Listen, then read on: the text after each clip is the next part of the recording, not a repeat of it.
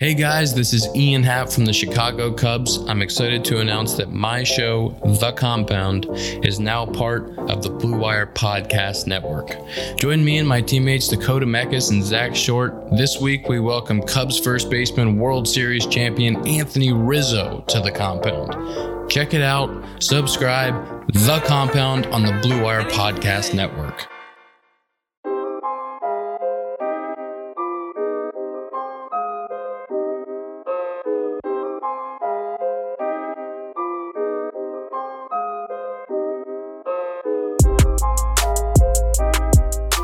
Up, what up, everybody? This is Double G for the Fight Game Podcast. No John tonight. John will be back in our normal uh, our normal time for our show.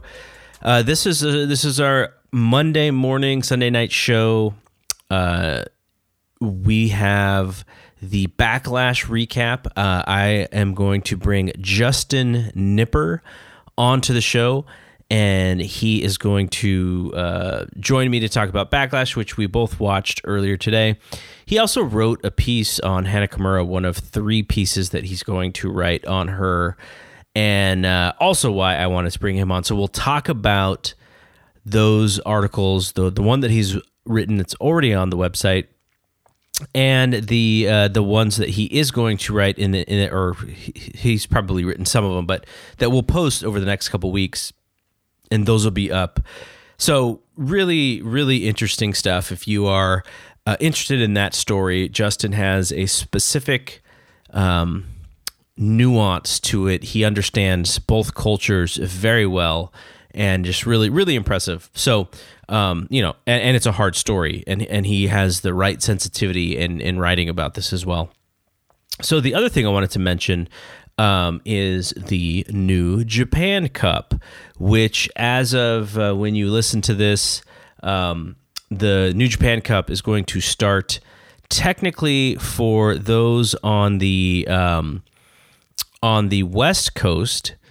It will the the matches will start at three a.m. on uh, Tuesday. Tuesday morning. So 3 a.m. Tuesday morning is when the show starts. And you know, it's great to have New Japan back. It's after, especially after watching Backlash tonight. You know, it's all like all, all, all I wanted to do was watch some New Japan. But their version of Empty Arena Wrestling, we, will see how their product works with the Empty Arena. My guess is that it is going to work really well. I who knows if it'll work uh, better or worse than uh, than some of the best stuff that we've seen, but I, I do have some faith in in them being able to do so uh, without uh, do so in a, in a, strong way without having the crowd. Though you know it, it will probably be uh, be affected for sure, like the other wrestling, uh, AEW, WWE, NXT, all that stuff. So the interesting thing about the New Japan Cup is something that we're doing on the website. Uh, you may have seen tweets from our page. Uh, if you are a part of the Facebook group, you've seen tons of stuff about this, which is we're doing a bracket challenge for um, for the New Japan Cup. You know, there was no March Madness this year. It uh, it's something that uh, you know most people probably at least participate in with with a March Madness bracket. And before the shutdown, we were going to do the same thing with the New Japan Cup. We were going to put together a bracket and put together some prizes, and um, and you know as many people who who want to be part of this can can join. And so what we've done is uh, there is a, a, post on the website currently. Uh, you can uh, you can join the challenge you have to do two things. You have to join our Facebook group, and we've seen a good number uh, of people uh, join that Facebook group. There's been, you know, 20 something uh, over the last day or so. And what you also have to do is just uh, retweet the uh, one of two tweets that I've put out there on the Fight Game Media Twitter account, which promotes the uh, the challenge, just so more you know more people see it. And then uh, and then you have to send me your bracket to fightgamepod at gmail.com. Uh, and uh, have to send the total time of the main event just as a tiebreaker or a tiebreaker, and just get all that stuff in before the first New Japan Cup uh, match starts. So, if you are interested in joining the challenge, check out the uh, the posts that are uh, the post that is on the website. Go to fightgamemedia.com and check out the Twitter account. You will uh, you will see tons of stuff. People are, are posting about their brackets, and uh, I think you know part of it is just people are pretty fired up to um, to have something meaningful uh, in in that perspective again. Like you know, we didn't get a real WrestleMania this year. We got the empty arena version. At least with the New Japan Cup, there's a tournament aspect to it. It kind of um, is a little bit of a prelude to the uh, the G1, and you know if they can pull off the New Japan Cup in this empty arena, I think people will be uh, super excited to uh, to to see how that works with the G1. So they, they get they get to practice here a little bit. Um, and and so uh, definitely um, definitely give it a shot if you want to join. There's to be, you know, there's to be a lot of people in it, so it should be a lot of fun. And I will post results or updates to uh, to the group, the Fight Game Podcast group. We'll, we'll have we'll have a thread or two going to make sure that uh, that you know everyone can see how they're doing in pretty close to real time. I you know I the when the show is over, um, I think most of us will still be sleeping. At least on on the uh, on the West Coast, we'll still be sleeping. So uh, those on the East Coast, you know, probably can will know the results, but before I'm able to wake up and, and populate them. So um, after Justin and I talk, I'm going to bring on Dave Meltzer. And we're going to go over his bracket. Now, this is pre recorded uh, from a couple of days ago. I, I did the bracket with him. And I will tell you that his bracket is uh, definitely um, it is surprising. Like he, he, he you don't he picked a winner that uh, I, I don't think most people will pick. So very interesting to check out his bracket. So we'll get to all that stuff, but I wanted to, to let everyone know um, about um, you know about what we're doing and and obviously thanks so much to our sponsor uh, Bet Online for everything that they do for us, so that this show can exist. So let's dial up Justin. All right, I have Justin here, who has written part one of a very well researched and very thoughtful piece on Hana Kimura and her mother. Justin, you, you know, I, I, I, invited you here to talk about Backlash. Um, I know, I know, we, we, we both are not watching every single piece of WWE content these days. But you know, it's still it's still interesting to see where where the pay per views are going when it comes to the these uh, these quarantine no fans times. But also, I think it's relevant to bring you on because you wrote part one of a three parter that is up on the website that I think is such a um, it is such an a thoughtful and very nuanced piece about Hana and her mother, and you have a background that enables you to really understand uh, the culture than I, I, would assume most Americans who are uh, who are writing or following the story. And I just wanted to kind of just talk a little bit about it because you know it, it is it is a story that I think I think when it happened, uh, we were all just really petrified and scared and worried about her because it was happening in real time. And then, you know, when when we found out what the what had actually happened, then it kind of blew up. And and the story, you know, we I think we know just about everything that has happened. But you know, as, as you're researching and and sort of thinking about the the story, were there anything was there anything within the story that you were a little bit worried about that the translation from the Japanese culture to the American culture, you know, something may get mixed and and and, and may not come through correctly or, or the way that you wanted it to? Mm, not necessarily. I think. Well, first, thanks for having me on. Before, thanks for the setup. Thanks. Um, but first, with the nuances and the differences, I wasn't worried about that as much as hoping that people realize that this Hana Kimura story, it's just not one thing that happened.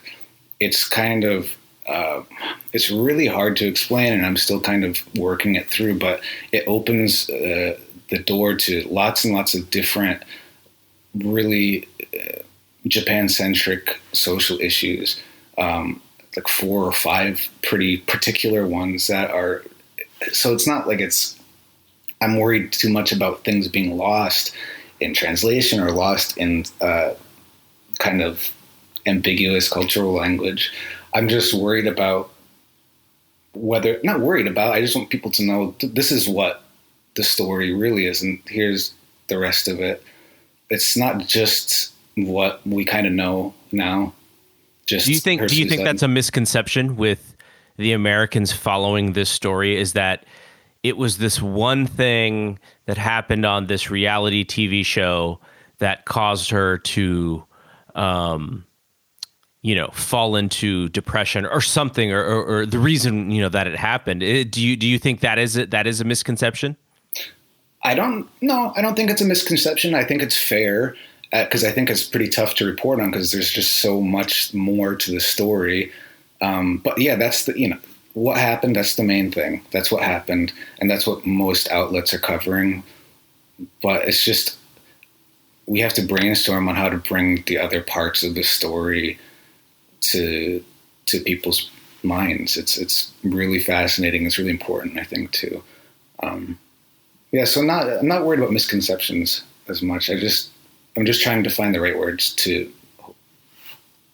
Yeah, I mean, you're clear. you're you're covering a very sensitive topic for one, it's, and you know you want to cover it in a way that is respectful, but also truthful as far as you know. Right. And the reporting is, is, is very important here because you don't want to get anything wrong when, when it comes to to the to the story.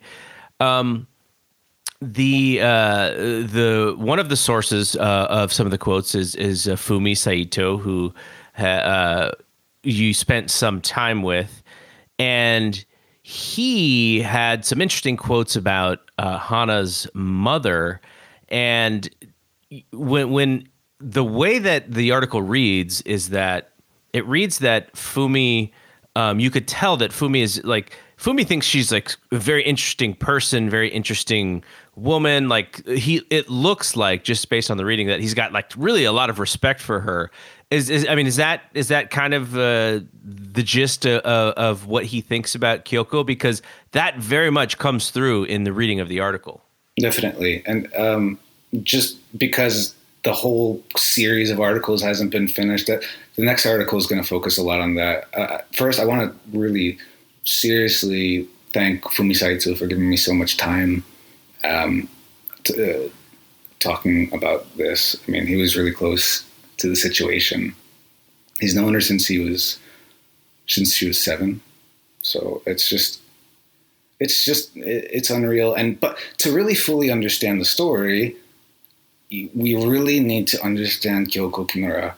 That is the that's the next part of the story that will be coming this week but it's also just people really need to understand her story to understand everything in in full. Yeah, and I, I don't want to spoil that. I want the writing to stand for itself, mm. and you know we can we can maybe uh, we we've had some ideas about how to you know how, how to piece this thing together. It's going to be in parts, and then maybe we'll we'll actually release the whole thing in full. And when we do, maybe then we can talk about it again. But I, you know, the thing that I want to say to uh, the people listening here is, you know, we are predominantly talking about WWE and AEW and the UFC and you know big big scale boxing events. But I think the important thing here with the Hana Kimura story is um, outside of Dave Meltzer's bio, you know, I, I didn't see a lot of really nuanced coverage that um, that your that part one of your article did, and I think it's really important because you know people. Uh, her she did like like her her death was was trending on Google and like people were interested and the good thing about that is maybe they wanted to learn the story but the negative thing about that is they weren't going to get um uh, the overall picture. And so that's kind of what I wanted from this from this was was you understanding, you know, both cultures and knowing that, you know, you're you're a really good writer and you you've done this um, for a living before, and uh, I just thought it was a perfect match because uh, it's not an easy story, but it is something that you better than most people that I could even imagine would be able to uh, to handle. And and there's a sensitivity about it. There's a you know getting the story right part of it and and I knew that you would strive to do that and so I was I was so you know very very few things that uh, I read on on my own website before I publish, where I'm like, wow, like you know, some of the stuff. Yeah, I've talked about this before, like Robert Silva's boxing stuff. There's a lot of history stuff to it that I don't know, so I'm so interested in reading. But in reading your piece, like you know, I, I'm pretty much like most people who just Googled the situation. Like I'm not close to the situation at all. So I, I you know, it, it is really, it is a really special story, and uh, I can't wait to read the other two pieces uh, when when you're done with them. Yeah, thanks.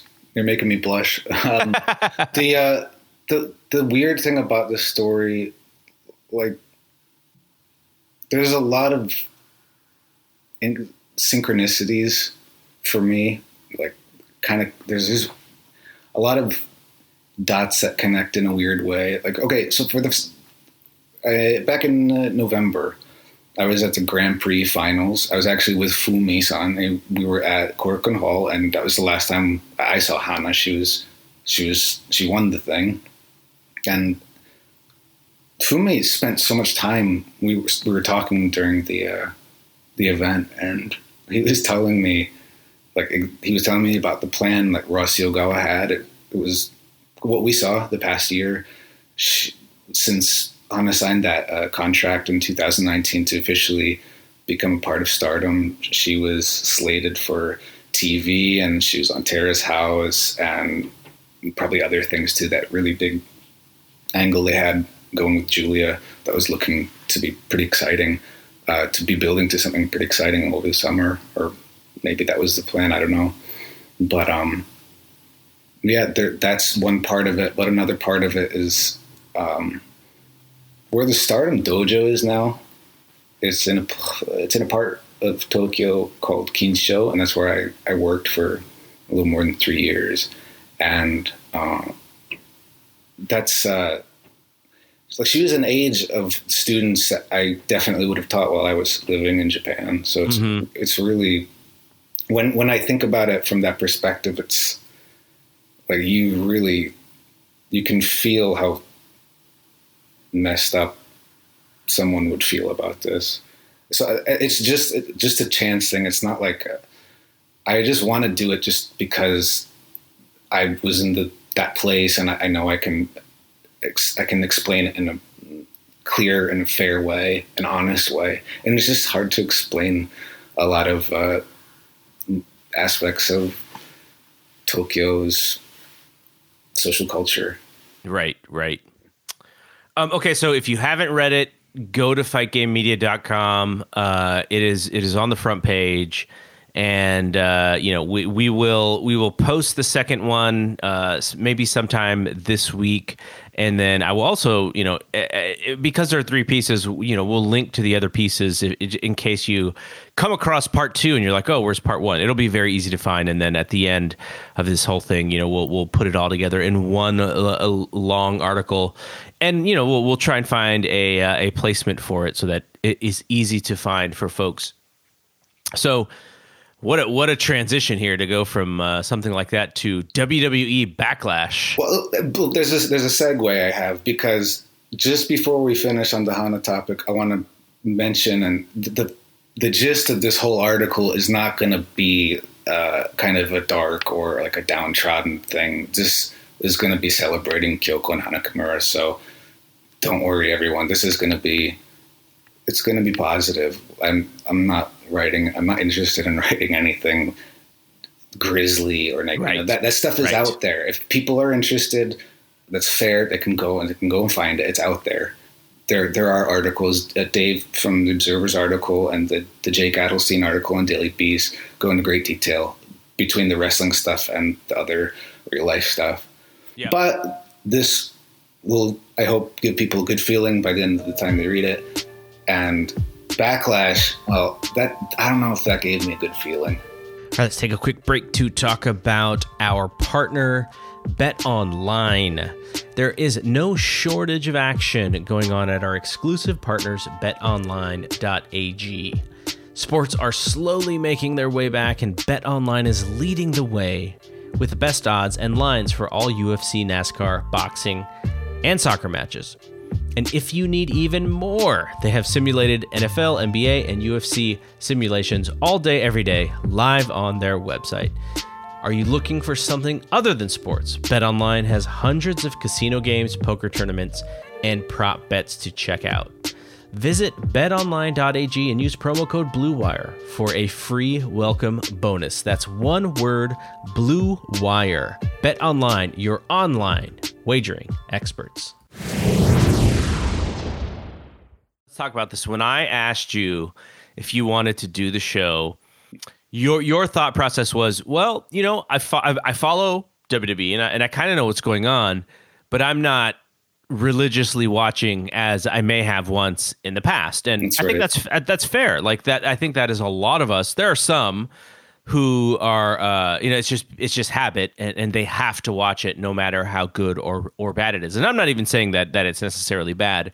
It's just, you know, with no fans and this this crazy time, it is it is a harder show to watch and and I've chosen instead to uh, allot my time to watch AEW and NXT uh, every week. So that sometimes leads to not being able to watch Raw.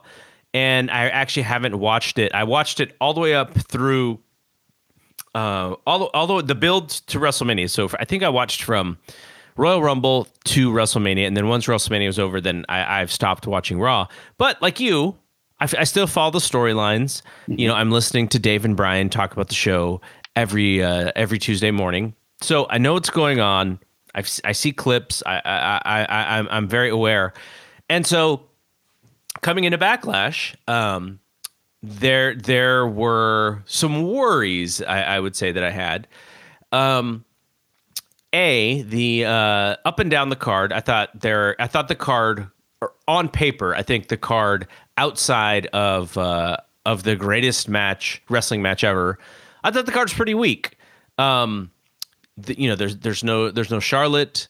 Uh, there's no Daniel Bryan. There's no AJ Styles, and there instead there are Jeff Hardy and Sheamus, which is a, is a, is a really bad angle and match wasn't very good. There's a really terrible build to a world title match with The Miz and Morrison versus Braun Strowman in a handicap match. Like this is where either the creative is just uh, bankrupt or they, they they don't have you know they, they don't believe in in who who's on the roster to to be uh, a contender. So look on on the card from from me looking on the outside in, I was like, okay, this is probably not going to be a great show, but I really did want to see Edge and Randy Orton, and and also I have a soft spot for for Bobby Lashley. I've always liked him, and I think Drew McIntyre has been a really really good champion. So that being said,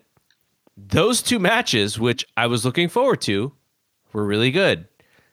And the rest of the show sucked. So let let let's uh before we get to we'll start from the beginning, but just your your quick um, I don't know if you do star ratings or how you think about wrestling matches, but the greatest wrestling match ever did it uh, I- I'm sure it didn't sit as your number one favorite wrestling match of all time, but uh, were you surprised, or did you, or was it pretty much what you thought, or was it even not not as good as you thought it could have been?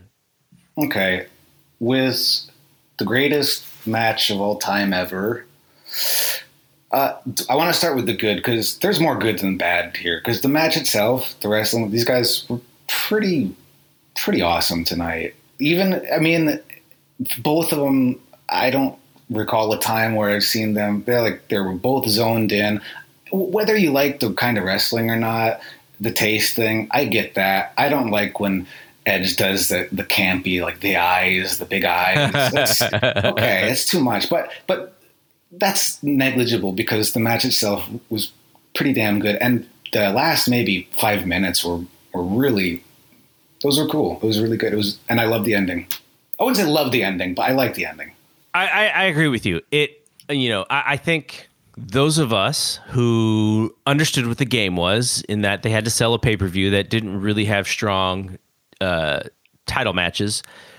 You know, this was the marketing. This was the the tagline for it, and um, I thought if it was at the very least a four star match, I I, I was going to be happy, and and and to me, it it jumped over that hurdle, and and so I was happy. But uh, we'll we'll get into it uh, at the end of this. But let's actually Sure. go from the beginning. Okay. Uh, so you saw a, a little bit of the Apollo Crews uh, and Andrade match. I, I, I missed it. I didn't know it was actually going to be on the pre-show. Uh, they added a Street Profits versus Viking Raiders match uh, before the show started, and it turned out it wasn't actually a match. So uh, it was a little it was a little weird. But I'm guessing this pushed uh, the Andrade match to the pre-show.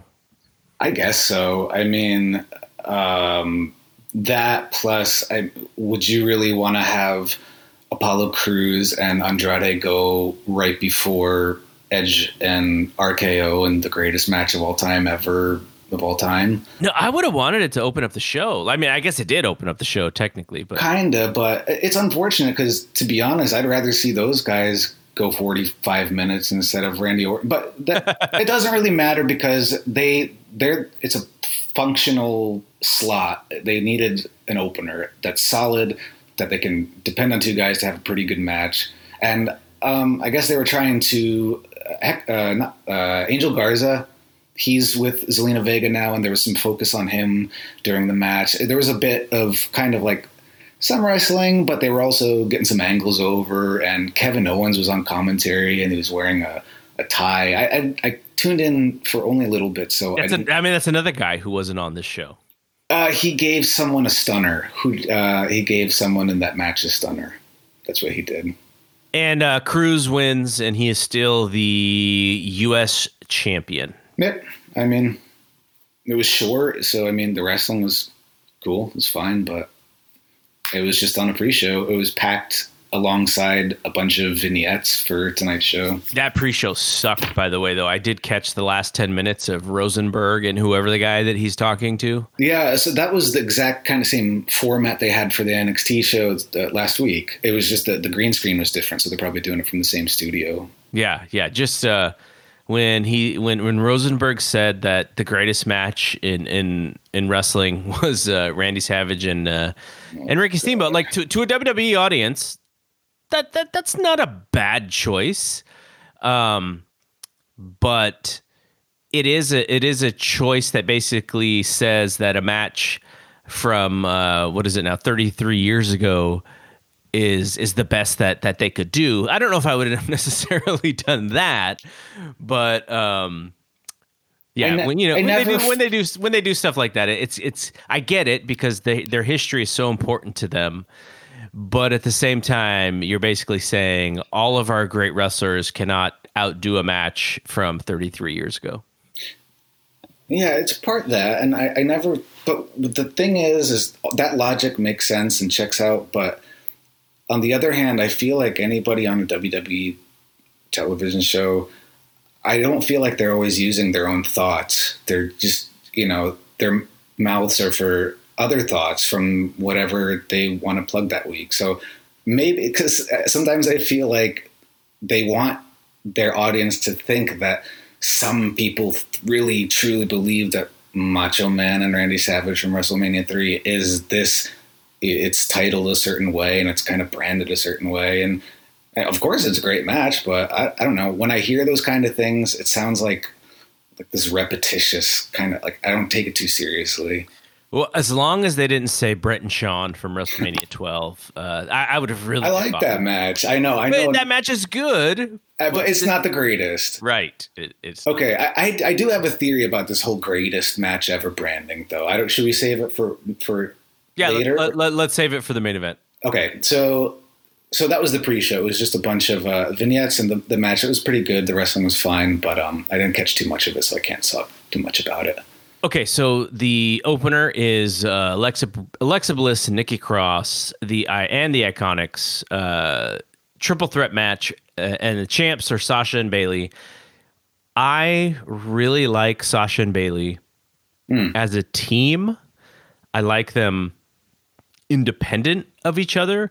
They are two acts in a company where so many acts feel the same or not not not the same because of their characters but just they feel the same when it comes to what wh- where they are placement wise and Sasha and Becky have so much personality together. I said this on uh, Wrestling Observer Radio the other day that I think Bayley I think I said Becky, it's actually Bayley Bayley has overperformed what people thought she would be without the Bayley gimmick.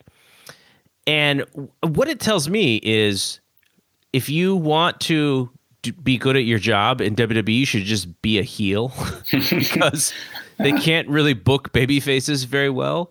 Um, some of them are, are, are you know, uh, nothing against Drew. I think Drew's been tremendous, and you know there are certain people like Daniel Bryan who, you know, he, he's gonna he's gonna be over no matter what because he's just so good. But you know, certain people you think that they're such easy layups and and they're just not. And and the second that Bayley turned I think a lot of people thought she was dead to rights but she's done such a great job with that character. And and Sasha is just she is the one per one woman on that roster who I believe still has the opportunity to branch out and become a gigantic star. For whatever reason, it hasn't worked for her.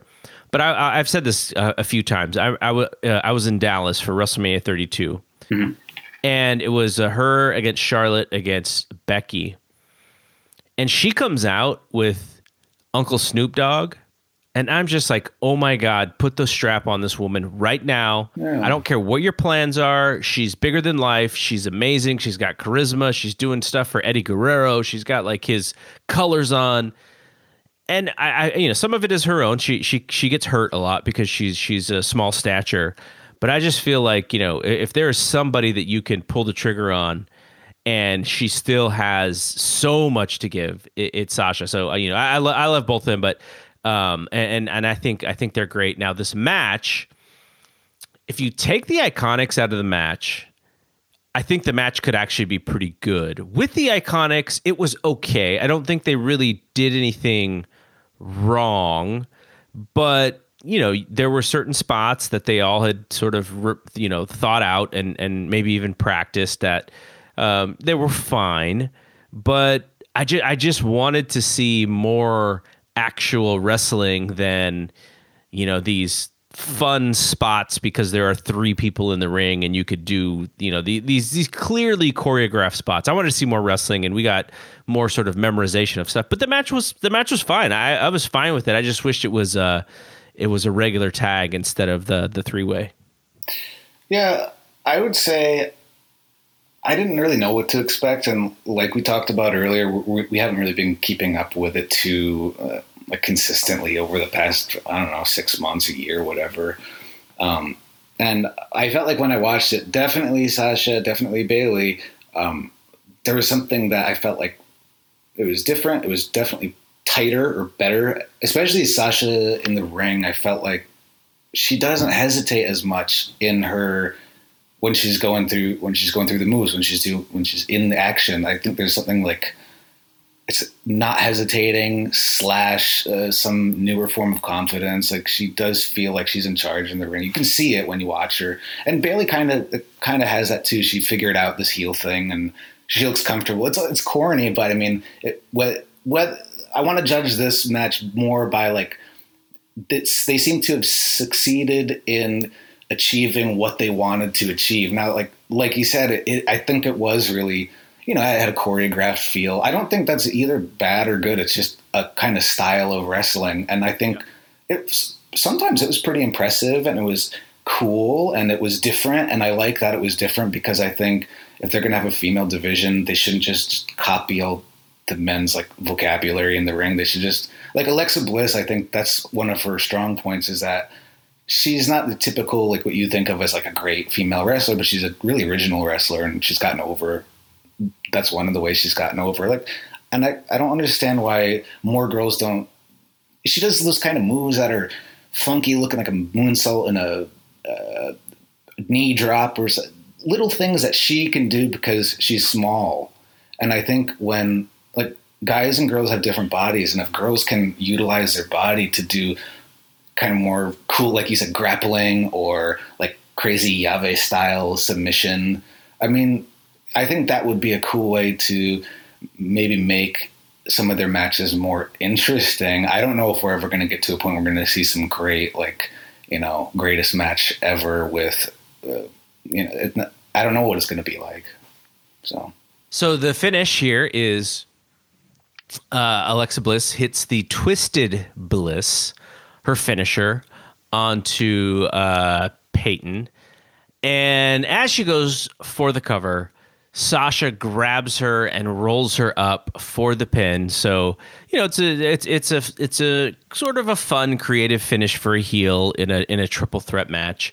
Uh, I was fine. I was fine with that. And uh, like you know, Sasha and Bayley should uh, should be champion for a while. Like I know they are building towards them breaking up, but I would love to see them continue being together for uh, quite a long time. I, I wouldn't split them up right now. I think they're a great act.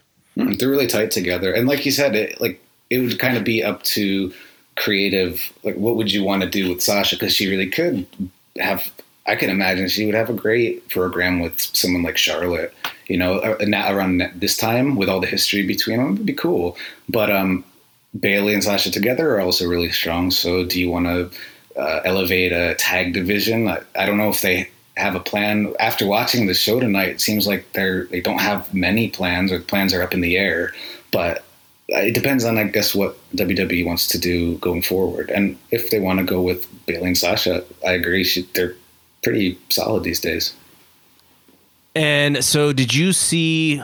I'm sure you saw the recap of this angle, this terrible angle between Jeff Hardy and Sheamus. Oh god, that ended yeah. With um, uh, pee and drug tests and uh, I guess it's almost. Um, I, I, didn't think about this, but I saw on Twitter that it was almost uh, an exact replica of something that Vince McMahon and uh, Sean Shawn Michaels did like 14 years ago or something like that. Really? So, uh, so they they have this match, and the thing that I that I can't stop watching for, and this is my own biasy or my own bias, which is we we remember Jeff Hardy and Matt Hardy when they were the Young Bucks and when they were on fire.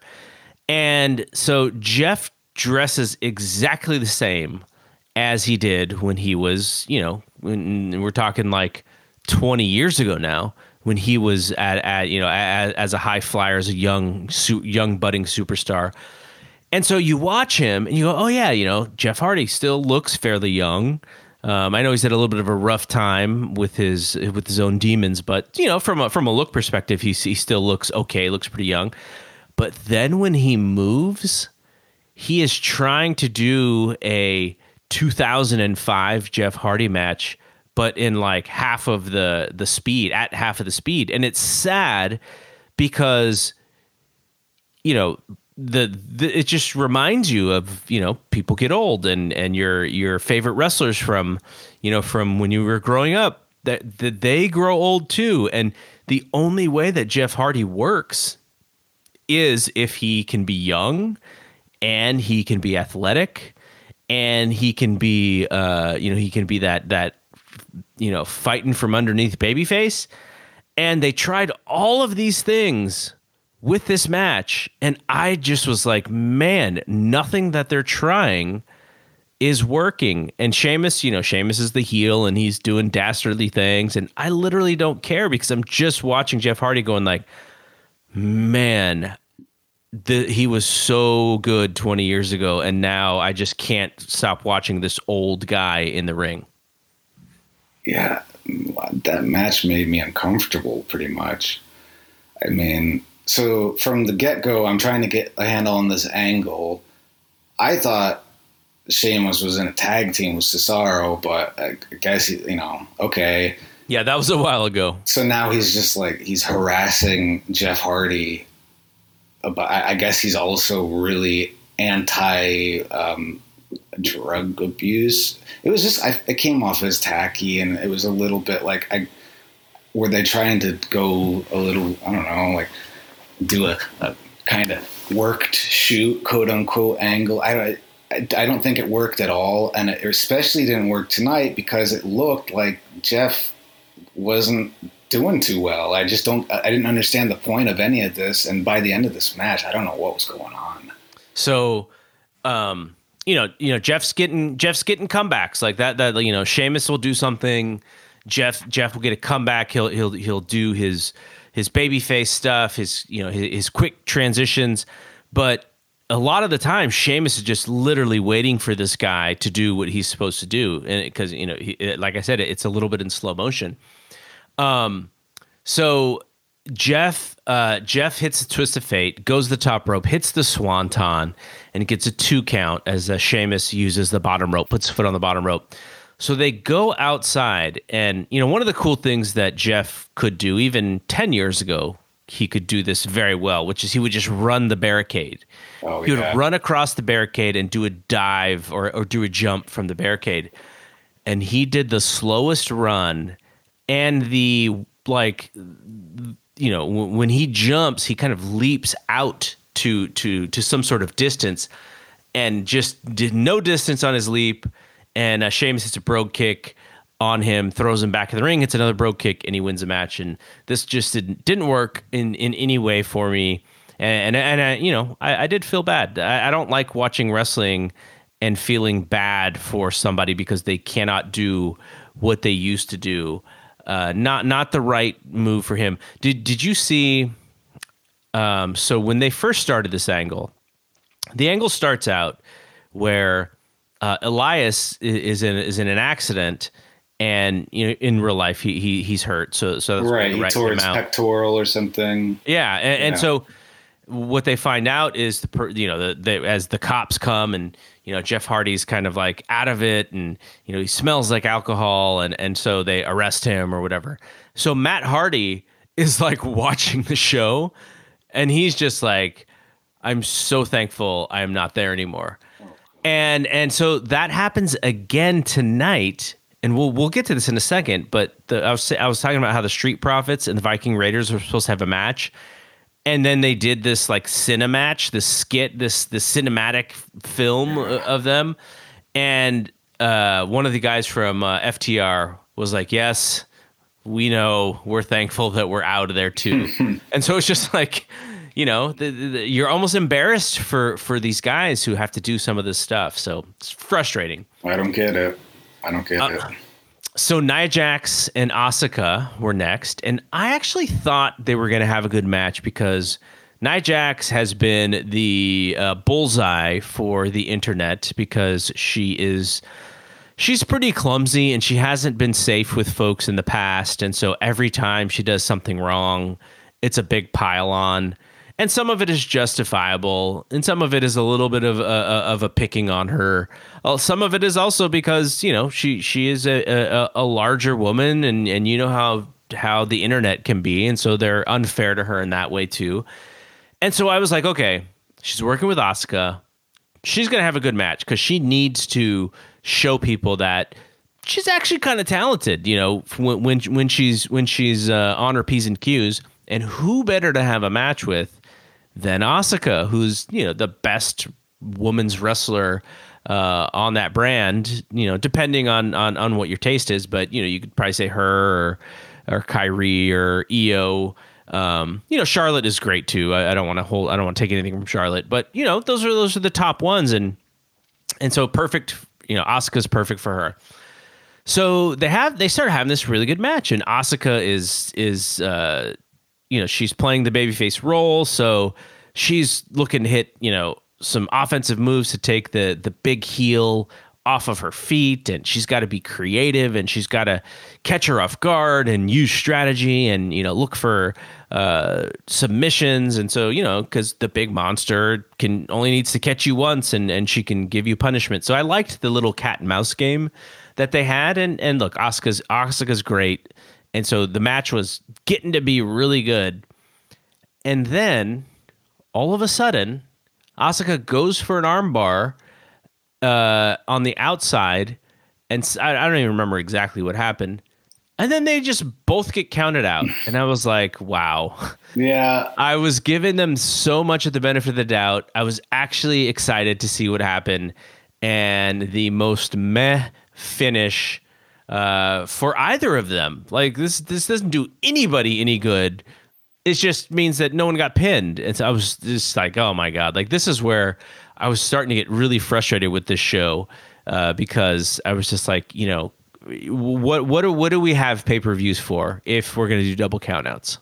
It felt like a TV match. I mean, listen, it was a, okay. It was fine. It was a good match. Nia Jax gets a lot of you know whatever because of how she wrestles. She's not terrible, and I could have swore that Asuka and Nia Jax had a pretty good match back in NXT a few years ago. Do you remember that? Like maybe I don't take over.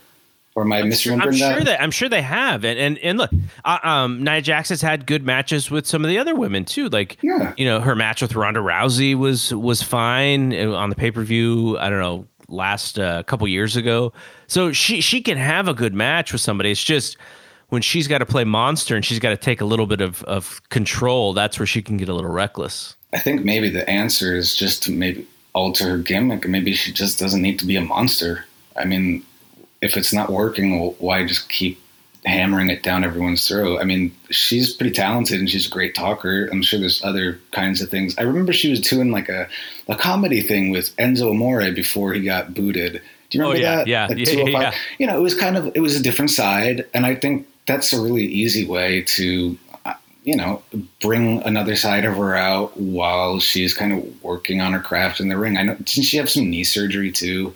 It's kind of. I think like, she had like both of her knees done Yeah, at the so- same time or something. it's like it, I can't imagine, but just, I just I know that sucks, and I'm sure that that ruins your kind of groove in any sport. Like if you're out of practice, you're just out of that groove, and you gotta rebuild it, and it's just a pain. And she's she just came back. It seems like a couple well, relatively recently, and well, I don't know. The match is okay, but the finish, I can't blame them. That was just I, they didn't want to pay it off tonight. They wanted to pay it off later. So Did you enjoy the Miz and Morrison music video that they played uh, before their match? absolutely not. no, I didn't like it. Man, John Morrison, it's pretty. It's a shame because um, I feel like in the past couple years when he went to the Lucha Underground and he he did all his different names like Johnny Impact and he's he had some really great matches and he's I think he's really top talent and it's just such a shame to see him in these goofy like I know he can do it and I'm I'm happy if he's making money and everything and having fun and not killing himself breaking his body but man yeah it's kind of a shame to just see him go down clean in a handicap goofball match. Oh, And and that, and that's what it was to me is you know uh, not not saying that every world title match has to be this super serious long drawn out you know 15 minute match that is not to the strength of Braun Strowman it, it is actually the opposite of that so I get that part of it but if he if, if you're going to do this match with Miz and Morrison, you know, probably because you don't have anybody else ready and they're just sort of like the comedy aspect of it and it's entertaining for people. But it does hurt him specifically. The Miz can the Miz will be fine. Like the Miz is always to, you know, no no one no one really takes him too too seriously anyways and he's still able to to stay over. But, you know, like like you said for for Morrison, there is I don't know if he is uh, going to be a champion at, at any point, but he's got we we've seen it before in other companies where he does have a little something uh, when it comes to being a, a top guy, and it would it wouldn't hurt them at all to push somebody differently in in at the top of the card. I mean, you know, this the fact that Braun Strowman is champion tells you exactly what they want on on this brand for SmackDown. So, you know, someone like Morrison is, not going to be that, but you know, get, get make make this thing look interesting instead of what they did, which was it was just a glorified squash match. I mean, it was it, it was a Braun Strowman squash match on a pay per view uh, that we you know set aside some time for uh, Right. for three hours to to to watch was yeah just it, it just felt it felt cheap. And it and and maybe maybe it's for the better. I don't know if I want to see these guys go you know for ten or fifteen minutes and um and and have you know more stuff happen. Maybe it's for the best that that happens that way. It's just it just feels cheap. And and I don't uh, when when WWE kind of uh, plays with the fan base and and and just decides that they can do stuff like that, mm, that that that's when they start losing people. Like I, I heard, now I don't think this happens, but I heard several people today go, you know what, I might be done with WWE after this show, and you know you that happened to you at some point, obviously, so it can happen. But uh, yeah, it, it, was- it was really rough.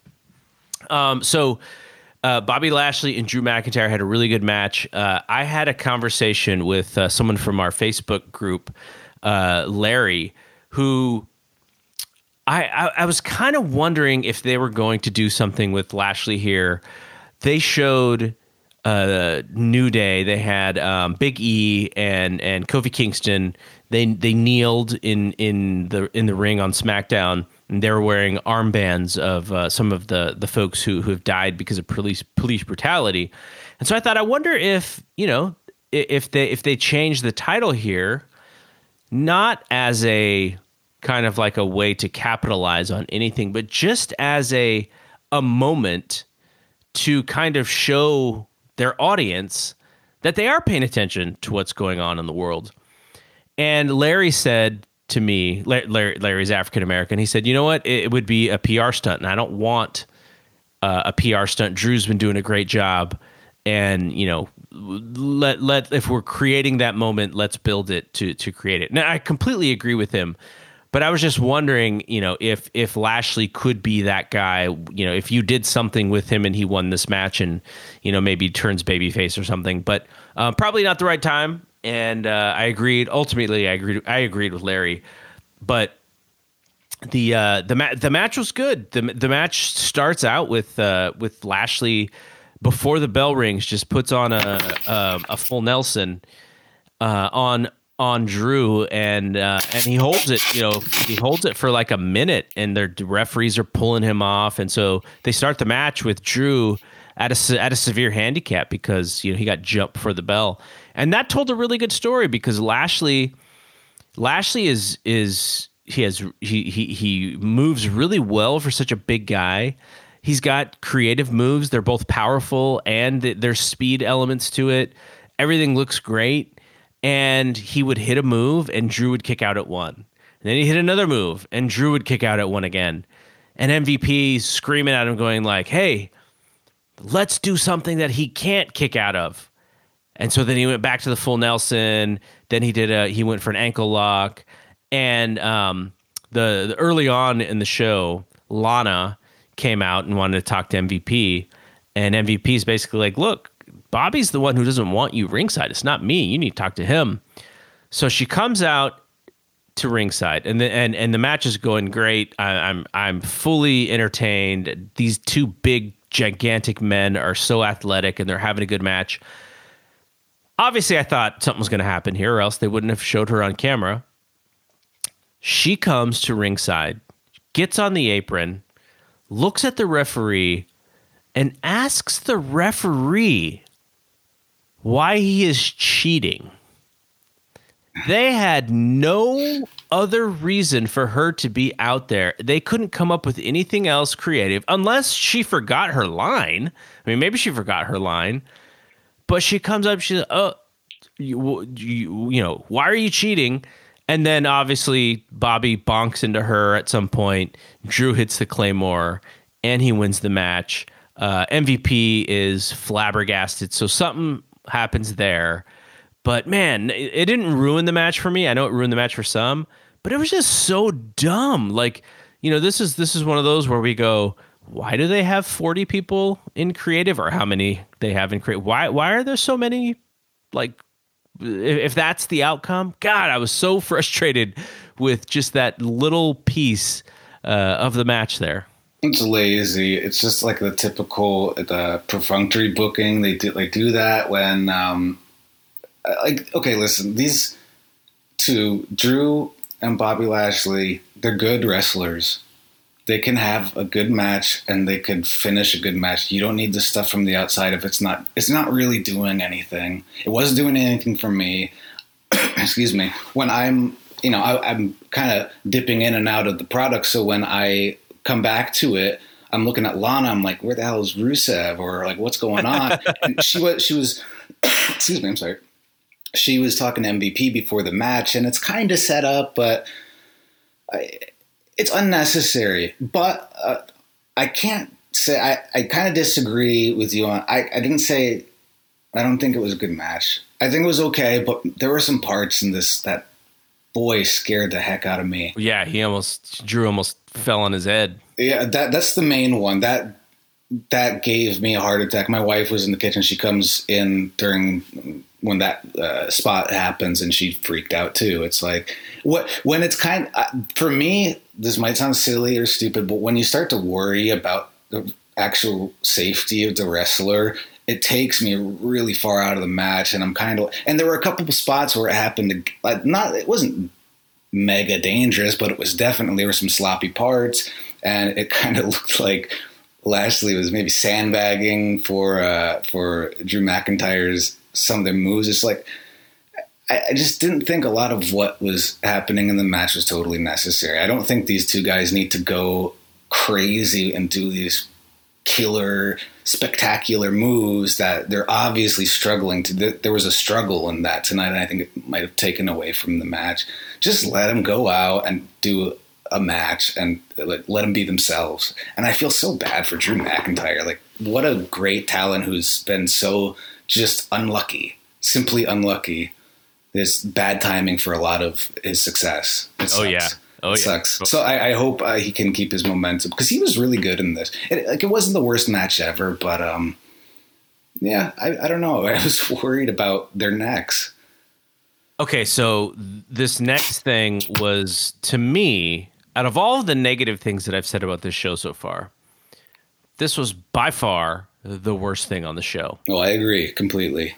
So all of a sudden, um, one of the announcers is like pauses and was it who was the who was the announcer? It was The- the- Tom Phillips and Yeah, I think-. I think it was Phillips. It was Phillips. Okay. He he goes he goes like he like he stops talking and then it's oh it's almost like he it's frozen in time and I'm like, "Oh, he he screwed up. What's going on?" These guys are usually so smooth. I can't believe that he actually screwed up. But what he was doing, I think he was waiting for a cue or something. And then he said, you know, oh, we have word that something's going on. And you see the Street Profits and the Viking Raiders fighting outside of the uh, of the building. And they're fighting on top of uh, Braun Strowman's car. We saw Braun Strowman earlier in the show drive this uh, the, this car, I, and and I guess on SmackDown something had happened to it, so it got gotten repaired. And uh, they start fighting and one of the viking raiders takes a takes a bump like on the windshield. So of course they're all worried about oh braun's gonna kill us. So you have the raw tag team champions who are two men and the viking raiders who are two men and who are big both teams just running at the fear of braun strowman finding out who who ruined his car as if this show is not taped but um so they uh, they they go into the inside and then they try to still continue their battle. These are just callbacks to all of the the uh, competitions they've been having on Raw. The Street Profits grab golf clubs. The Viking Raiders grab shields. One of the Viking Raiders has an axe uh, for their axe throwing, and the other one has a bowling ball. And the Street Profits they just start running away. And then and then Montez Ford goes, you know what? We got we got to st- we got we got we got to stop running. We got to stand up for ourselves. And of course, it at, at some point it he gets a bowling ball right in the groin, and you knew that was going to come. And so they go back outside, and there is Tozawa with some ninjas, God. and they t- instead of they, they they they see that they're outnumbered, they decide to team up, and they basically waste all these ninjas until one who's the size of Shaquille O'Neal who has a sword and pulls the sword out. Do we know who that guy was? Yeah, that's. I thought it was that NXT guy who showed up in the um the Greatest Royal Rumble, like Babatunde. Oh, is that who it was? I, I don't know. I'm I, like. I feel like I've seen that super tall guy a couple times over the past couple. He's been there for a while. Like he'll Yeah, kind of right. You might be right about that. I think he did like sometimes he shows up for some kind of squash type matches for new I, new talent. I recall, but I'm not sure. So I, that's who I thought it was. So then they decide to exit again. They end up fighting, and they all end up in a dumpster so that uh, one of the female referees can make some statements about which of the Viking Raiders is cute and which one is not. And that's the punchline, and that's it. And it was like 20 minutes of the type of stuff that you would be embarrassed to show anybody who is not a wrestling fan and you would be embarrassed and shameful uh, if your significant other or if a family member or if a friend walked in on you watching this because they would end up going like is this what wrestling is? How can you watch this stuff? Don't you know it's fake? Like they would go into that whole that whole thing. So this is this is one of those segments. Like i, I can't I, you know there's been some terrible ones right? You know vince mcmahon kiss my ass club is probably worse uh, uh, to that but this was a a just a very embarrassing uh, i can't believe i'm a wrestling fan uh, situation here One thing, there are lots of things we could talk about with this. I don't even know if it was a match or what. It felt like a weird psychedelic, but in a bad way, episode of Wild and Crazy Kids from the 90s on Nickelodeon. Remember that show? yes It was kind of like that. Like it was that, but okay. The point is, what kind of pisses me off is this stuff is considered essential business right now. It's really weird when you think about it like that. It's like this was just a waste of time, even for me, just watching it. It was just silly, and they were just doing silly things. And I know it's being sold as like it's escapist entertainment or whatever, but who's the audience here? Like, this is something. If I wanted to write a movie when I was nine and I wrote a script, like, and it came to life, this is like what, like, you know, a, a nine-year-old boy's like wrestling booking come to life possibly could look like. They fight ninjas randomly, and then I did, wasn't the finish like they all fell in a garbage can, and there was a monster with a uh, like a tail coming at them. Did you see that? yeah and then it just ended. Like, uh, was that even a match, or was it just you know? And I oh wait, I always feel like I have this argument with other people when the argument's always oh it's just silly, loosen up, and it's like yeah, but why? What's the point? Like, who is this for? It wasn't funny. It was just dumb and kind of a waste of time. Yeah, it, felt absolutely like a waste of time. And I don't know if the plan was to give us the worst thing we could possibly watch so that it would make the Edge and Randy Orton match so much better. I, I guess somewhat it, it somewhat worked, but um, Edge and Randy Orton came out and they made a statement uh, before the match started, which said they were going to enhance the sound, which I think just meant that they mic'd the uh, the the the crowd and maybe even the ring a little a, a little bit uh, louder than than normal. I, I, that's all I could tell that that was happening. I don't think there was anything special about what they were doing. Did, did you catch did you catch anything else what, what they could have done there? Well, I didn't catch that uh, announcement, but that's definitely that sounds like a new Vince McMahonism where he's you know changing what it actually is to something he that sounds better to him. Audio enhancement is just Yeah, piping in audience on a you know CD or whatever. It's like, dude, um, no, uh, with that with that, I don't know. I know a lot of people were seemed like they were bothered by it. I mean, it, I wouldn't have done it. I thought it was awkward, but I mean, it didn't really. It didn't detract from the match. Like, I could watch the match still for sure. The, I thought the camera work was worse than that. Yeah, it didn't even. I, I didn't even really think about it too much. Like I could, I could tell maybe it was a little bit louder than normal, but it didn't bother me any.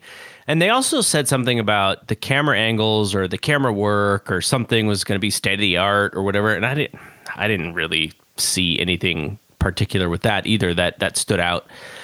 Um, so earlier today, it was reported that Edge actually tore his tricep during this match.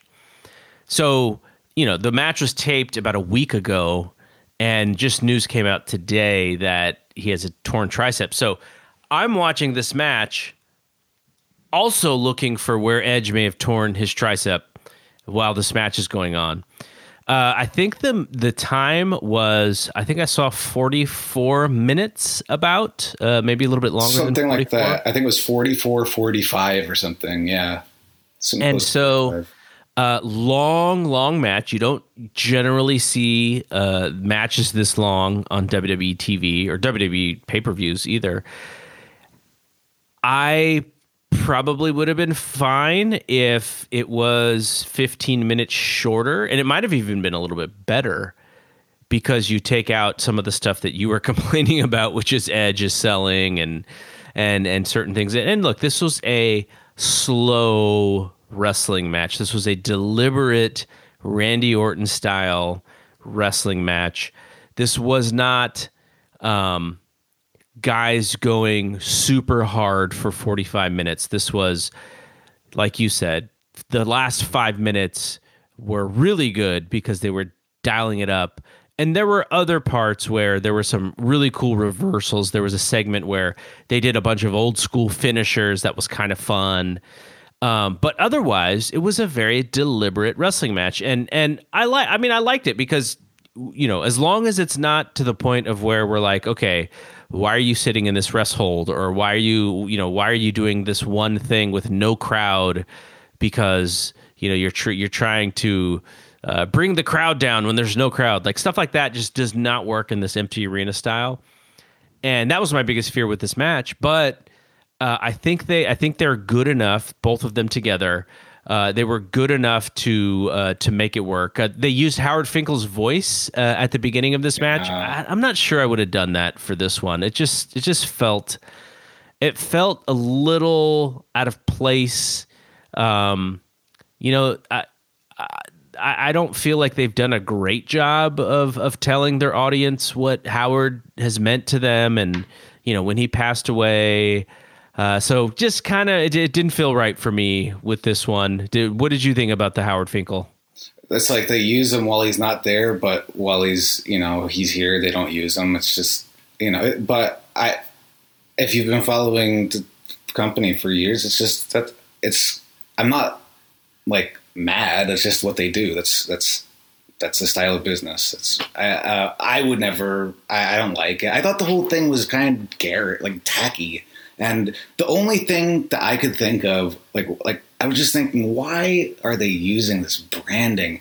And I always just kind of was thinking, this has something to do. This was planned for the Saudi Arabia show because they always use that hyperbole, like mm-hmm. marketing, the greatest ever, and you know, it's just what they use for you know Saudi Slam, and they use it for.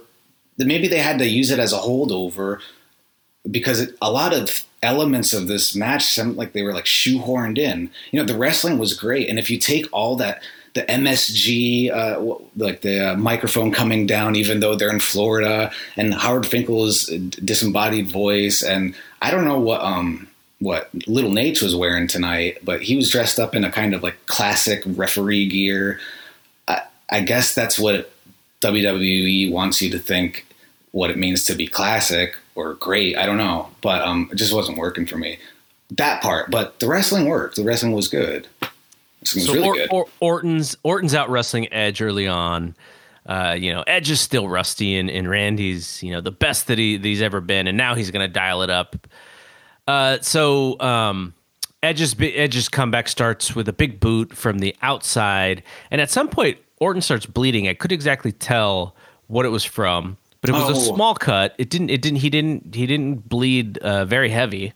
No, I remember seeing that, but I forgot what it was from. But it was pretty early on in the match. I think it might have been a hard elbow, or I, I forget. But it was maybe like 10, 15 minutes into the match. Yeah, he had some blood over near the bridge of his nose or something. I, I like that Edge was using submissions. He was going for that head and arm choke. He was going for cross faces. Um, it, it is a uh, a more realistic style for him, I think. Yeah, he still does goofy stuff like the Edge-O-Matic, but um, I, I, I, did enjoy. I, I did like the seriousness. It was like, yeah, you know, this is what you do in a match when you're just desperately trying to win. You you know you you bust out stuff that uh, that works in, in in in matches or in fights. Um, I thought coming into this, my thought was okay. Even if they believe that Last Man Standing was good, that was a miss on that show. It in front of that non-crowd and in front of this audience. It was a miss. It was an absolute miss. It was so slow. It was so boring. And here I thought, okay, they're go- they're going to dial it up because they know that that last uh, match was a miss. But they actually didn't. You know, like I said, it was very deliberate. It was slow. I, I did wish that they would have dialed it up sooner because I know they both could. But probably because they knew they were going so long, they they had to save it, which is why I wish this was more 25 minutes than than 44. Um, but for the for the second half of the match, the story is is that Orton is taking advantage of Edge's uh, neck. Obviously, still got you know that he still plays up the neck injury, um, which set up a really nice comeback. Uh, and and you know Edge uh, Edge going for a crossface. Randy Orton turns it into an Olympic Slam. There's a great two count where Edge turns an RKO attempt into that goofy Edge-O-Matic. Orton uses a pedigree. Edge uses a rock bottom. Orton hits an RKO for a near three count. Edge hits two spears, and I thought that was actually going to be the match. Hit two spears. Nope. Orton kicks out. Orton hits another RKO, uh, two count, and then he hits Edge low and hits the punt for the win. Uh, and and that was it. Really good match. I would, you know, I I think I said something in the neighborhood of uh, four and a quarter, four and a half. That's kind of where I've seen most people around four and a quarter. Um, I don't, I don't know if you do star ratings at all. Not not sure what you would rate it, but I, I was very happy with it. Yeah, not, I don't really do like serious star ratings, but if I had to give you something, it would be in the ballpark of what you said, like four and a quarter for sure. Um, I, one thing about the kind of last stretch, a couple of those uh, near falls were just a little too much. And I think anytime I turn WWE on or even NXT, some of the extra super dramatic near falls they just load those matches up with. I, I, what is it there for? It's like just wasting energy. If they chopped maybe five minutes of that match out or even less and just got to the, the finish, just skipped a couple of the RKOs or spears. Maybe did one spear instead of two. I feel like it would have been like it would have had more momentum because it did. It's I gotta give them credit for building a kind of energy somehow, at least on the screen, that built to a, a pretty uh, climactic finish. So, at the end of the day, you you sat through this whole show. I, I don't imagine it's going to get you to to start watching WWE TV again. No, but knowing that we had a really good main event, um, what what would you rate the show? Thumbs up, thumbs down, thumbs in the middle. I gotta say thumbs down because I, I would agree with you. I mean, while the match was good, Edge and Randy Orton. I mean, Some of the stuff was just almost like offending my like intelligence. It's just I'm not. Just, what what is this? I didn't ask. I didn't sign up to to watch this weird movie with the Street Profits and Viking Raiders. Like doing what were they like polo or basketball or whatever. I, I, I, so I'm just trying to think, put myself in the shoes. Okay, what if I'm just what if I wasn't talking to you about this tonight? What if I was just I wanted to try it out as a fan, a casual fan. Like I haven't watched it. Things are things in the states are changing, and let's just give it a shot. Let's see what's going on. I would watch it and I would go, "What the hell is going on?" Like the crowd is so awkward, and they're everything's queued up, and it's like they're not acknowledging anything about the real world in a way in a way that's not really smooth or eloquent. It's just heavy handed and it makes it gives you like those goosebumps sometimes like oh god like what's going on but um but uh, i mean there were some there it wasn't like the worst show in the world I mean, there were some okay, like that last match was definitely it was a very good match. The first match wasn't bad at all. Um, uh, Drew McIntyre and Bobby Lashley was okay. I mean, it was. there were just some crazy that that spot that you mentioned with the, uh, when Bobby Lashley almost dropped Drew McIntyre in his neck. It's just like, wh- why is this stuff is like they can edit this. They don't have to do it that way. They don't have to do all this stuff. They can keep it safe. They don't have to. Um, I didn't get that, but yeah. for the most part, yeah, it was not a good show, but I had some high points. And I want to watch the last match with no sound on. I'm interested to see what it would be like without, because some of the commentary was pretty bad. I thought Samoa Joe was pretty good, but some of the because it's not them. It's just they have to say all those phrases and they yeah yeah yeah they use the like the set like thirty or forty words. That's hard. That kind of like, takes away. There's so much that took away from that last match where if you just watch those guys in the ring, it was pretty good. So, but yeah, yeah no, I, I I I really like Joe uh, in this match. He he he he broadcasts like um, you know this is this is what it means to be in this move because I've been a wrestler before, and I always like it when they do that. Um, okay, that, so yeah.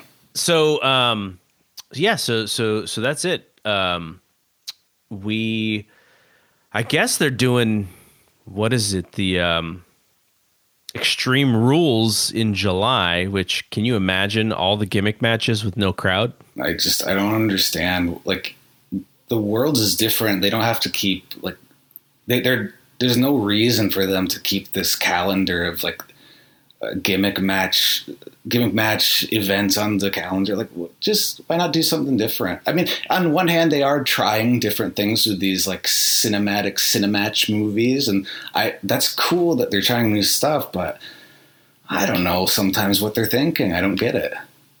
Yeah. I, I, don't understand. That i guess so about the show it's thumbs down because who is it for it definitely wasn't for me or yeah. you so nope. like, who is and I, I don't know if they're hardcore fans even. I hope they like it. I don't get it. I just don't get it. Yeah.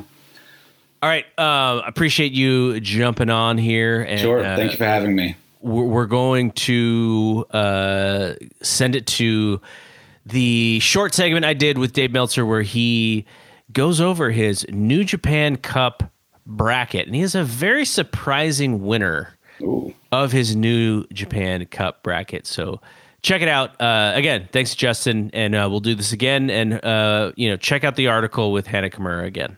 Cool. Thanks. All right, Dave. We did this last year where we filled out your New Japan Cup bracket on the podcast. Short, short version uh, of this podcast, but still fun to dig through this bracket with you. Um, are you I guess I, I guess you are excited that the New Japan Cup is actually happening because we haven't seen New Japan uh, Pro Wrestling in quite a while. Though, um, what did you think about the 32 wrestlers that uh, were in this draw versus the other draw because of everything that happened? Yeah, the other draw was far superior. Yeah, it was. I mean, there were so many big names. You know, obviously, you know Will Ospreay in particular, but um, you know Jay White. I mean, there's a lot of talent that that was in the original draw that's not in this. But this is still. I mean, it's good. The thing is, is it's empty arena matches, and um, you know that takes it down a notch. And even when they have fans, I mean, there's a really interesting thing is. Uh, they announced their rules for fans, you know, which is for starting in July 11th, and you know it's you know, obviously they're going to have 4,000 people in Osaka-jo Hall instead of 12 or just under 12. But the other thing too is, is they told people, please don't cheer loudly mm. because they think that when you cheer loudly, droplets. it might the droplets exactly. So they're basically saying you can come, but please be quiet. And so, or just clap, at, but they don't really clap. Yeah, you can clap. You can stomp your feet. Mm-hmm. Um, but they don't, you know, usually only stomp your feet when the match is like out of out of control and fantastic. Yeah. So we're probably going to have the old quiet Japanese crowd, which in the old days, the quiet Japanese crowd was okay because we watched wrestling in that time for um, I don't say for moves, but for um, stars and moves. And it was understood when you were watching for technique, actually. A lot was for technique. When you watch Japanese wrestling, because because the technique was higher than American wrestling, and we didn't really care so much about the noise. But now in this era, it's all about the noise, and great technique with no noise is considered bad. You don't know how to work the crowd. You're you're a failure. So now you got to reprogram everyone to you know it's it's about the technique and not the noise and um, you know that's hard to do so um, it's going to be but you know i mean I, I think people want new japan back but i don't know Uh, the as far as I can tell, there is one non-Japanese uh, wrestler in this tournament, and that is Gabriel Kidd. I don't know No, a lot about Zack- Zach Zack Oh, Sabre, sorry, too. Yeah, Zack Sabre Jr. Um, I'm I'm assuming they're just both in Japan right now. That's why they are a part of this. yeah yeah they were in japan i guess they just i guess both of them were staying in japan gabriel kidd i guess was training there and Zack Sabre lives there and didn't i guess he didn't go home whereas Will Ospreay and juice robinson who have places in japan when this thing started, they went home. And so now it's going to take a while for them. They got to go through the quarantine and everything. I don't know when they'll be back, but they'll probably be back. I mean, when I, I asked about, you know, you know, those two in particular, and it was just by the time they made the decision, we didn't have the two weeks uh, before, you know, starting up. So it just didn't work. But I'm hoping, you know, that, that those guys are going to be back in Japan pretty soon.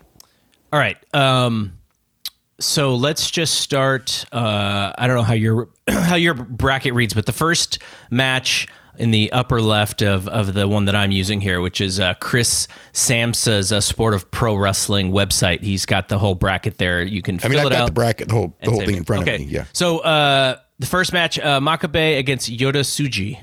Yeah, you got to go with Makabe. I don't. I don't think that. Um, I don't. I don't. You know, there may be upsets, and there probably will be, but I don't think this will be one of them. Okay, the uh, the next match is uh, Ishii and Desperado. Yeah, same thing. I, I got to go with Ishii. I, I don't. I don't think he should lose in the first round of the tournament. And then Yano versus Jado. Poor Jado, he doesn't move very well. Well, it's actually a good match for him. Yeah, I know. because it's a comedy match. Yeah, Yano Yano should win that. Uh, Honma and uh, Hiromu. You know, they usually put heavyweight over junior heavyweight, but I will be I will be very upset if Hiromu doesn't win this match because Hiromu has too much charisma. Uh, um, and they need to respect the junior heavyweight division more than to have uh, Hiromu, even as a smaller guy, go out in the first round. So I think Hiromu, I think Hiromu needs to win this match. And then Okada and Gedo. Well, Okada has to win that. There's just, you know, I, I mean, again, I could almost see for Heat. They're going to get a near like- fall out of this, though, right? Yeah, yeah. I could almost see for Heat like doing something with a foreign object, and it'd have to be tons and tons of interference, and you know, Okada's out of the tournament. You know, because if they don't want him to win the tournament, someone's got to beat him anyway. But um, nah, I mean, I got to think Okada. Uh, Nagata against Minoru Suzuki. I got to go with Suzuki. Uh, it's gonna be re- this is gonna be a really interesting match because, um, what's Nagata like? I mean, um, I mean Suzuki's fifty one or two, I think he's fifty two in August, and Nagata's about the same age. Uh, so we'll see. I know what Suzuki's got left, um, and he's got a style that he can still do it this at this stage of his career. Nagata, you know, has at times when he was in the last G1, he was almost the MVP of the whole G1, but that was a couple years back. Uh, so we'll see how much he's still got left. Uemura versus Kanemaru. I like Yu- Uemura, but the way that they do it, I think Kanemaru's going over. And then Gabriel Kidd and Ishimori. Uh, yeah, got to go with Ishimori. Then to the other side of the bracket, Tanahashi versus Taichi. Oh, I certainly want Tanahashi to win, but I think Taichi's going to win this one. Oh wow, Yeah, yeah. he he's Just because yeah. the next round, it's like I don't see them putting Tanahashi against Ibushi or Sabre, and that's such a big match. So, yeah, I, I just then there's always that kind of an upset. I think that this is, I think that's the upset is Taichi with lots of interference. Tanahashi was some kind of quarantine jacked. I saw a picture of him the other day. Big, huh? Yeah. Yeah, yeah, yeah, yeah, yeah, yeah. Just lots of lots of lifting weights. Yeah, yeah. Looks like he didn't get a haircut either. I mean, his his hair looked rough. Kota against uh, Zack Sabre Jr. Yeah, this was a pick'em. Uh, Kota. I mean, this is the this is best match of the first round, right? Like by far. Uh, this and Sho and, Sh- and Shingo Takagi. Those are the Yeah, two best yeah, ones. those are the two. Uh, Taguchi versus Sanada. Sanada has to win. Uh, Sho and uh, Shingo. Man, this is a tough one. Because if Shingo wins, you have Sanada against Shingo, which is, um, you know, Lij against Lij. It's a unique match. So I guess I'm going to go with Sho in the upset. Tenzan against uh, Yoshihashi. Yoshihashi. And then Yo versus Bushi. Let's pick him. Um, mm, mm, Bushi. Kojima against Evil. Evil. And then Goto versus uh, Takahashi. Goto. All right, so moving to the second round, we have uh, Makabe and Ishii. Okay, so now I've got to go through this other stuff. Ishii. and then Yano and uh, Hiromu.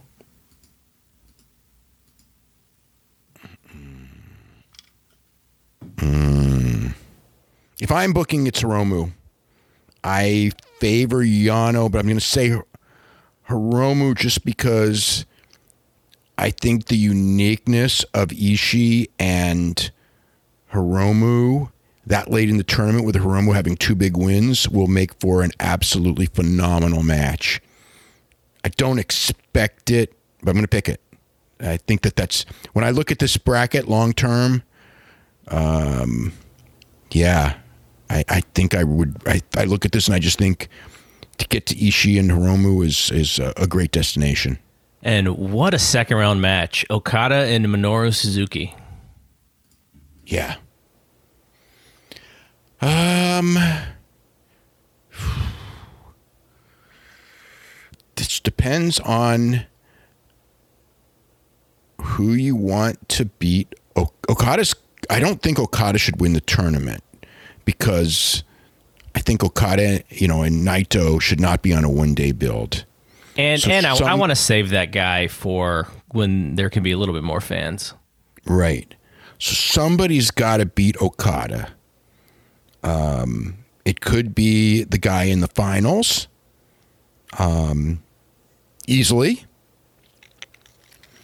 Um, in the top half, I mean, you could you could have Ishii beat him, which would be phenomenal. So I will go with Okada.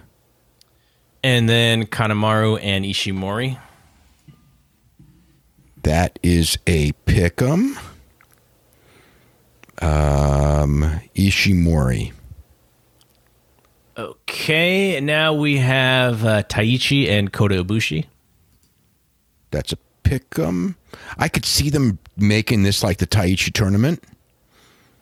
Um, um, because I, I think Taichi and Zach and Tanahashi and Kota is going to be a tag team title program coming up soon. Um, Taichi. Nice upset there. And then Sanada and Sho. Sanada. Uh, Yoshihashi against Bushi. Yoshihashi. And then Evil against Goto. Evil. All right. Now to see who makes it into your final four uh, Ishii versus Takahashi. Ishii. And then Okada and Ishimori. Okada for sure. And on the other side, Taichi and Sanada. Hmm.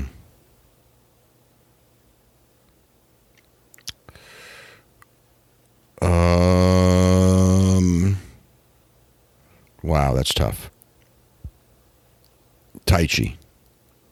And then Yoshihashi and Evil. Evil. All right. So uh, we have f- to get to the final match Ishii against Okada.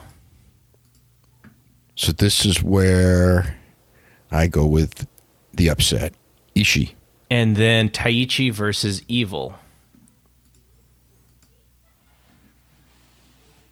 Mm, I figure if Taichi's gone this far, Taichi. And then your champion of the New Japan Cup is. Taichi. Wow. Yeah. I wonder how many people are going to have Taichi. I guess. I guess. Um, Nobody is. it's it's totally preposterous. but Naito Naito has had good matches with Taichi before, and I'm just I you I, I'm just looking at this tournament with the idea that they you know want to make a star as opposed to like Kota Ibushi, um, and it could be Kota Ibushi go you know I, I I would rather it was Kota Ibushi or or Shingo Takagi. I'd love it was if it's Shingo Takagi, but I don't see Naito and Shingo Takagi being made. Naito and Ibushi, I could sort of see. I'm, you know, if you're looking at who who is a guy that is going to face Naito at Osaka-jo Hall in the main event of Dominion, and you know, I just say like Okada and Tanahashi would be, you know, Tanahashi'd be great, and you know, he still could do, he could still pull it off. I could see that. Um, but um, I don't see Takagi being the guy. Um, I do see Taichi having a chance. I could see Ishii. I don't think Okada's the guy to do it. Um, Suzuki's a dark horse. Evil's a dark horse, but it's still Naito and Evil. Maybe. I mean, I know that, like, see, one of the things I know that the plan was for a big Evil push this year, so it could be Evil. Um, you know, but I would think that you would do a um, more spectacular turn by Evil before you do this. So, um, so there, yeah, it's kind of that's kind of and and it, at the end, it's a guy that night. You know, if Taichi beats all these guys and loses to Naito, Taichi's still elevated. So, um, yeah, it's it's good a choice as any. I mean, it feels uh, feels pretty stupid to say to say to pick all those upsets, but there's going to be upsets. Mm-hmm. Mm-hmm. And Taichi just feels like to me a guy who could win this tournament and be elevated by it. All right, that's it. Uh, I appreciate you doing your bracket uh, for the audience here, uh, and uh, and yeah, so that is it from here. Uh, thanks to Dave. I am Double G. We'll see you when we see you. Peace out.